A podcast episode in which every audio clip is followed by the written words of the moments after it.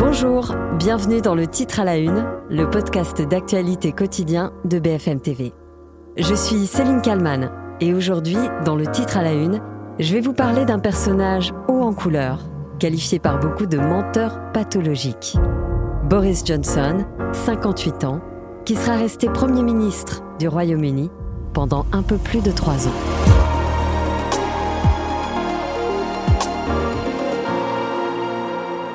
La carrière politique de Boris Johnson, et en particulier son mandat en tant que Premier ministre, a été éclaboussé par de nombreux scandales. Il a fini par être poussé vers la sortie. Son pouvoir du rire n'aura duré qu'un temps, mais jusqu'au bout, il se servira de l'humour, comme lorsqu'il tire sa révérence devant le Parlement en juillet dernier.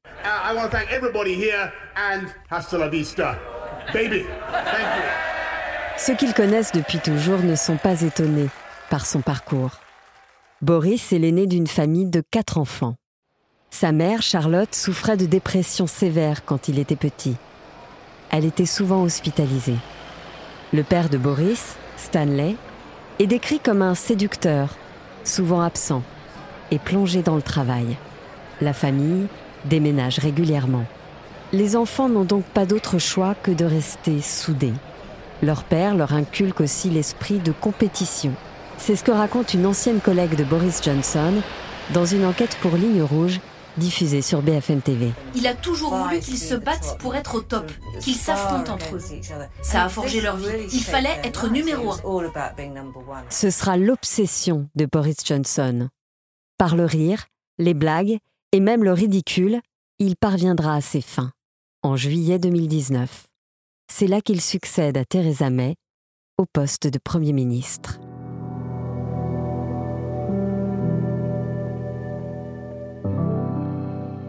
Boris Johnson, dès l'enfance, ne passe jamais inaperçu. Il y a son physique d'abord. Il n'est pas très grand, 1m75, mais il est massif, charismatique, et se fait immédiatement remarquer par ses camarades lorsqu'il intègre la plus prestigieuse école anglaise, celle de l'élite, le pensionnat de garçons, Eton. Pour vous donner une idée, les princes William et Harry, l'ancien Premier ministre David Cameron ou encore George Orwell sont passés par là. Bref, Boris intègre l'établissement grâce à ses excellents bulletins et décroche une bourse. C'est donc à cette époque que Boris fait tout pour amuser la galerie le journaliste Eric Albert raconte une anecdote. Il a fait rire tout le monde un jour en faisant une pièce de théâtre à Eton, il n'avait pas appris ses lignes. Il se cachait derrière le poteau et il lisait les lignes euh, derrière le poteau et il a fait rire tout le monde. Et il en a tiré la conclusion que finalement, on cassait la baraque en faisant rire tout le monde. Faire semblant ou mentir. Boris Johnson manipule pour séduire. Et ça marche. C'est sur les bancs de l'université d'Oxford, au milieu des années 80, qu'il rencontre son ancien conseiller en communication, Guto Hari. Il avait ses cheveux en bataille, cette grosse voix. Il faisait toujours rire tout le monde. Dès ce moment, on voyait bien que c'était une rockstar, un communicant. Donc il allait forcément devenir connu à la télévision, ou plus probablement en politique. Boris Johnson n'embrasse pas immédiatement une carrière politique. Il commence d'abord par le journalisme. Il veut raconter des histoires, mais oublie parfois le B à bas, c'est-à-dire les faits et surtout la vérité. À peine embauché, il est renvoyé du Times. La raison? Il a inventé une citation pour que l'article soit plus vendeur. Mais comme Boris Johnson écrit très bien, qu'il a toujours la bonne formule, il retrouve très vite du travail il devient correspondant du Daily Telegraph à Bruxelles. De nombreux journalistes se souviennent alors de son arrogance, comme le correspondant de Libération, Jean Quatremer, qui se confiait à l'équipe de Ligne Rouge pour BFM TV. Boris Johnson a inventé les fake news modernes les infox, c'est lui qui les a inventés. Comme il me l'a dit un jour, euh, où il avait raconté un truc qui était totalement faux. Je dis, mais Boris, comment as-tu pu raconter cela? Et il me dit, well, Jean, on va pas laisser les faits arrêter une bonne histoire. Boris Johnson traite alors l'actualité à sa sauce. À chaque fois, il se base sur des faits réels, mais s'arrange pour les exagérer et finit par déformer complètement la réalité. Et à chaque fois, avec l'approbation de sa rédaction en chef. Objectif Tourner l'Europe en ridicule. Une de ses anciennes collègues raconte que tout ce qu'il écrivait était soit sinistre, soit complètement mensonger. Lorsqu'il rentre en Grande-Bretagne, Boris Johnson n'est pas sanctionné pour ses fake news. Bien au contraire, il est promu rédacteur en chef d'un grand hebdomadaire conservateur. Au même moment, il se fait élire député et continue de voir beaucoup plus loin. Il réussit alors à s'emparer de la mairie de Londres, puis devient secrétaire d'État aux Affaires étrangères. C'était en 2016. Jean-Marc est à ce moment-là son homologue au Quai d'Orsay. Ce que j'ai trouvé à chaque fois que j'ai parlé avec Boris Johnson, c'était l'inconstance, c'était le manque de, rigueur et de sérieux dans le raisonnement. On avait l'impression qu'il était toujours à préparer un coup. On ne voyait pas très bien où il voulait aller, sur des gros sujets très importants. Je pense à la guerre en Syrie, euh, on n'a jamais très bien compris quelle était la position euh, britannique. Bah, c'est le folklore, c'est les coups, c'est les, les, coups de gueule, euh, et puis surtout c'est un vrai brouillon. Hein, et ça, ça fait peur. Boris Johnson, visage de la campagne pour le Brexit, continuera bien sûr de mentir et de caricaturer Bruxelles jusqu'à devenir Premier ministre et sortir son pays de l'Union européenne.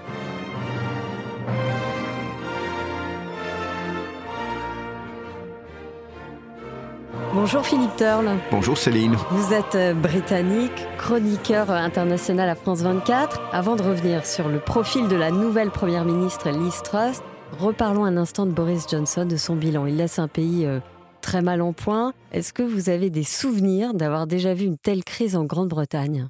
Quand j'étais tout gamin, dans les années 70, on a traversé quand même des grosses crises énergétiques. Dans les années 74, 73-74, euh, on a eu beaucoup de crises à la fin des années 80 qui a vraiment donné euh, le chemin à Margaret Thatcher à revenir au pouvoir. Et évidemment, la, grève des miniers en 1984, où on a eu vraiment de la violence inouïe en Angleterre entre les grévistes miniers et les forces de l'ordre. Mais euh, cette fois-ci, c'est une cumulation de, crises à succession, à savoir le Covid dont on s'en sort, euh, la guerre en Ukraine qui euh, inquiète beaucoup de monde, maintenant la crise énergétique qui tombe sur les ménages les plus modestes et qui va être très très dure. Donc une cumulation de mauvaises nouvelles et d'affaires en une seule période, ça non, je n'ai jamais connu. Je le disais dans mon récit, Boris Johnson, c'était un clown, un rigolo, il s'en cachait pas, au contraire, il servait de cet humour. Aujourd'hui, est-ce que les Britanniques n'ont pas l'impression de s'être fait berner finalement? Les soutiens de Boris Johnson, pas du tout.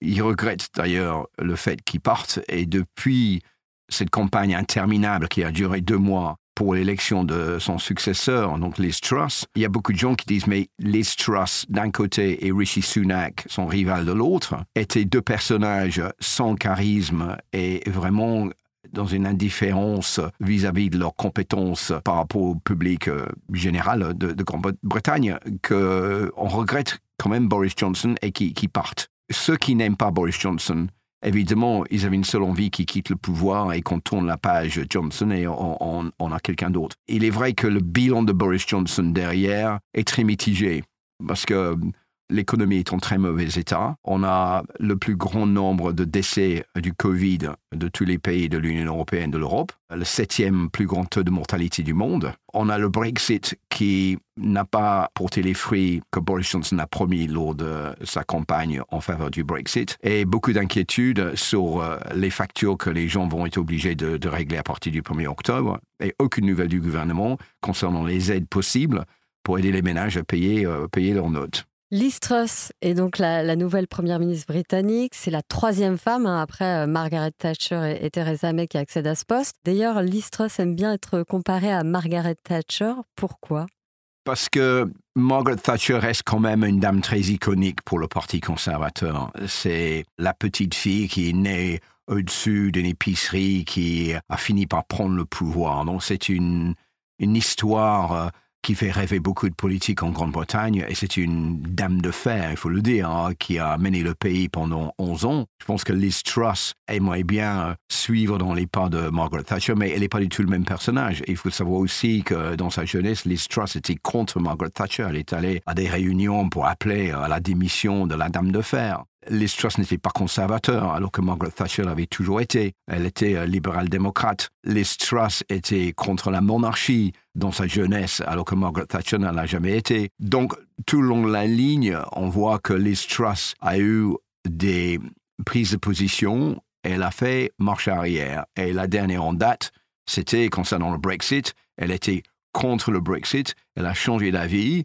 maintenant elle est pour le Brexit, elle est non pas seulement pour le Brexit, mais elle est pour un Brexit très dur. Ce qui veut dire que les relations futures entre Liz Truss et Emmanuel Macron risquent d'être assez difficiles ou un petit peu tendues. Justement, Emmanuel Macron qui a adressé ses félicitations à Liz Truss dans un tweet, il dit euh, Continuons à travailler ensemble pour la défense de nos intérêts communs Philippe Thorne, le Brexit a quand même laissé de sacrées traces entre les deux pays. On le voit notamment avec les tensions autour de la pêche. Oui, alors pas seulement la pêche. La pêche, c'est une euh, question qui, qui n'est toujours pas euh, résolue. Il y a aussi le protocole irlandais qui a agacé Emmanuel Macron parce qu'il euh, dit que les Britanniques ont signé cet accord du Brexit que Boris Johnson appelait euh, prêt à mettre au four. Et ensuite, ils ont dit qu'ils euh, avaient fait erreur, parce qu'ils n'avaient pas lu tout ce qui y avait dans l'accord et donc ils n'étaient pas d'accord avec l'accord qu'ils avaient signé. Le problème, c'est que vous avez du côté français Emmanuel Macron, qui est un Européen convaincu.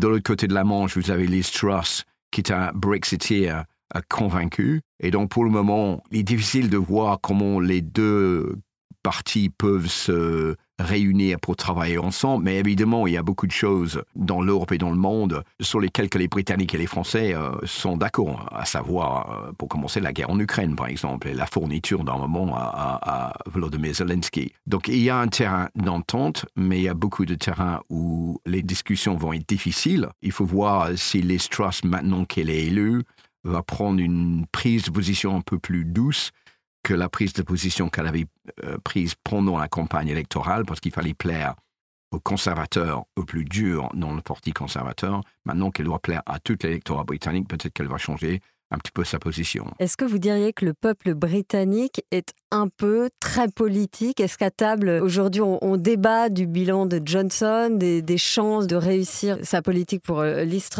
Parce qu'en France, on parle beaucoup de politique euh, à table. Vous diriez que les Britanniques, ils sont investis, ils sont euh, très politisés? Absolument. je pense que c'est un sujet récurrent qui est toujours euh, dans la tête des gens. Probablement pas sur le plan international, probablement pas sur euh, les relations euh, franco-britanniques, mais surtout sur qu'est-ce que le gouvernement va faire pour nous aider à payer nos factures. Qu'est-ce que le gouvernement va faire pour améliorer le service de santé Qu'est-ce que le gouvernement va faire pour améliorer l'éducation nationale Tout ça, c'est les trois grandes questions qui reviennent toujours au débat. Euh, pour le moment, Liz Truss est restée très évasive sur ces projets. On attend avant la fin de la semaine des annonces concrètes vis-à-vis de, des aides que le gouvernement va annoncer pour euh, payer les factures d'énergie. Juste pour une idée, hein, on annonce 80% d'augmentation des factures à partir d'octobre. Entre 1900 euros en moyenne pour un, un foyer, ça passera à 3500 livres à peu près par an. Et à partir de janvier, on euh, peut voir les factures monter jusqu'à 6 000 euros par an pour, pour un foyer moyen et avec une taux d'inflation aux alentours de même 16 à 18, 20% Donc, il est urgent pour les trusts de dire ce qu'elle veut faire, comment elle peut aider les ménages.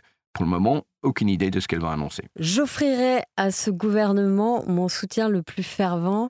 Euh, je, vous fais écouter Boris Johnson dans son dernier discours en, en tant que chef du gouvernement. Je sais que Liz Truss et le nouveau gouvernement feront tout leur possible pour aider les gens à traverser les crises actuelles. Concernant mon avenir, permettez-moi de dire que je suis maintenant comme l'une de ces fusées d'appoint qui a rempli sa fonction et que je vais maintenant rentrer doucement dans l'atmosphère et m'écraser de manière invisible dans un coin reculé et obscur du Pacifique. Et encore une fois, je répète que je soutiendrai Liz Truss et son gouvernement à chaque moment. Merci à tous et au revoir.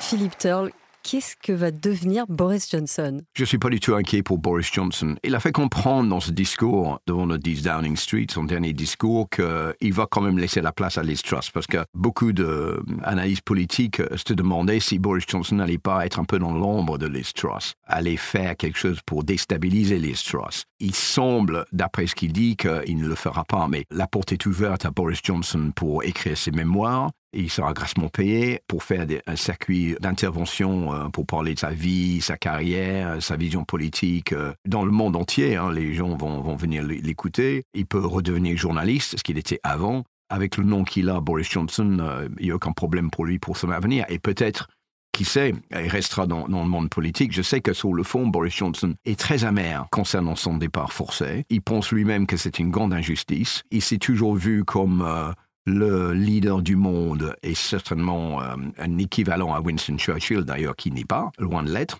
Donc, pour lui, c'est un travail inachevé. Euh, peut-être qu'il aura envie de revenir un jour, mais pour le moment, ça va être très compliqué pour lui. Et en Angleterre, d'une manière générale, une fois qu'une politique a été élue, mais qui est déchue ou battue, c'est extrêmement compliqué pour revenir. Ce qui est le contraire de la France? Boris Johnson pourrait revenir, mais de mémoire, il y a un seul Premier ministre depuis euh, qu'Elizabeth II est sur le trône en 1952, qui est Harold Wilson, qui a été deux fois élu. Tous les autres, les autres 15 Premiers ministres, c'était un seul terme. Et Boris Johnson a eu l'un des termes les plus courts dans l'histoire euh, des Premiers ministres britanniques. Merci beaucoup Philippe Turl, journaliste britannique, chroniqueur international à France 24, d'avoir répondu à mes questions dans le titre à la une pour BFM TV. Cet épisode a été réalisé par Fabien Randrianarissoa et Yves Pulici. N'oubliez pas de nous donner euh, votre avis, de partager ce nouveau podcast autour de vous. N'hésitez pas non plus à m'écrire si vous souhaitez que j'aborde un sujet d'actualité en particulier.